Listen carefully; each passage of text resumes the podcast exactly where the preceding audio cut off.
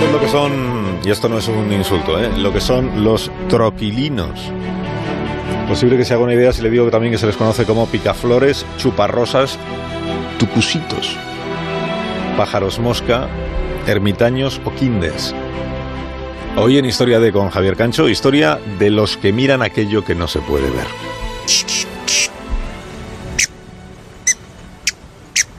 Los troquilinos, también llamados colibríes, ven colores que los humanos ni siquiera podemos percibir.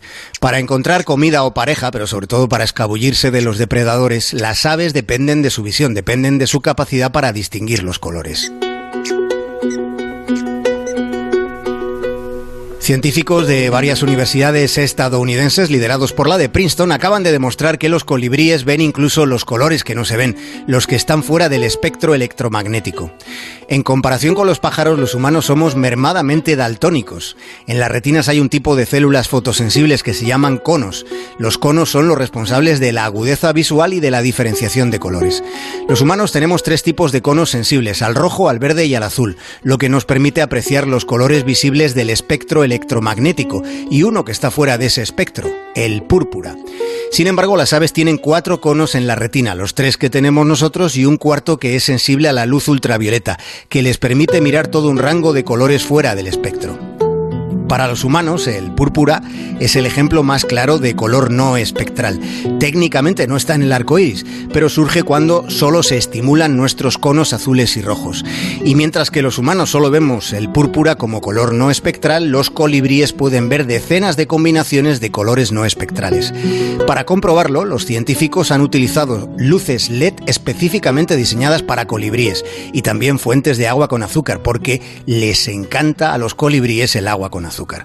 Lo que van a escuchar a continuación en más de uno es el revoloteo de 29 colibríes alrededor de una pila de agua con azúcar. Presten atención al zumbido de sus alas.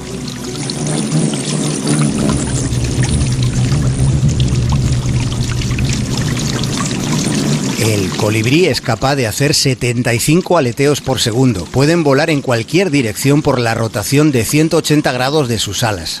Los colibríes son un alarde de la evolución natural.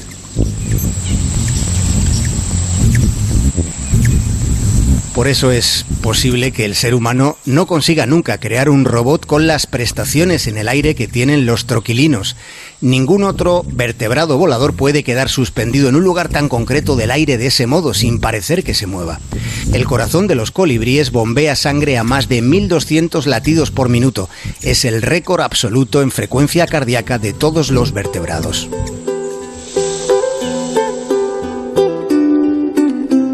Toda esa energía utilizada por los colibríes requiere de necesidades metabólicas enormes.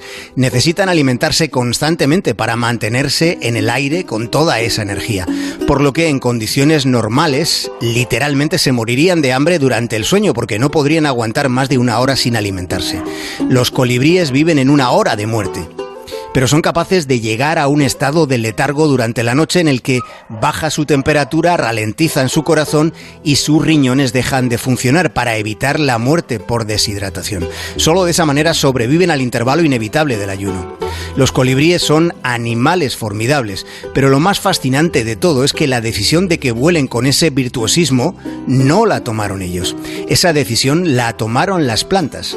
Desde la perspectiva de la estrategia evolutiva, las plantas son las verdaderas escultoras de la portentosa anatomía y fisiología del colibrí, porque solo volando así se puede llegar al néctar más inaccesible de las flores.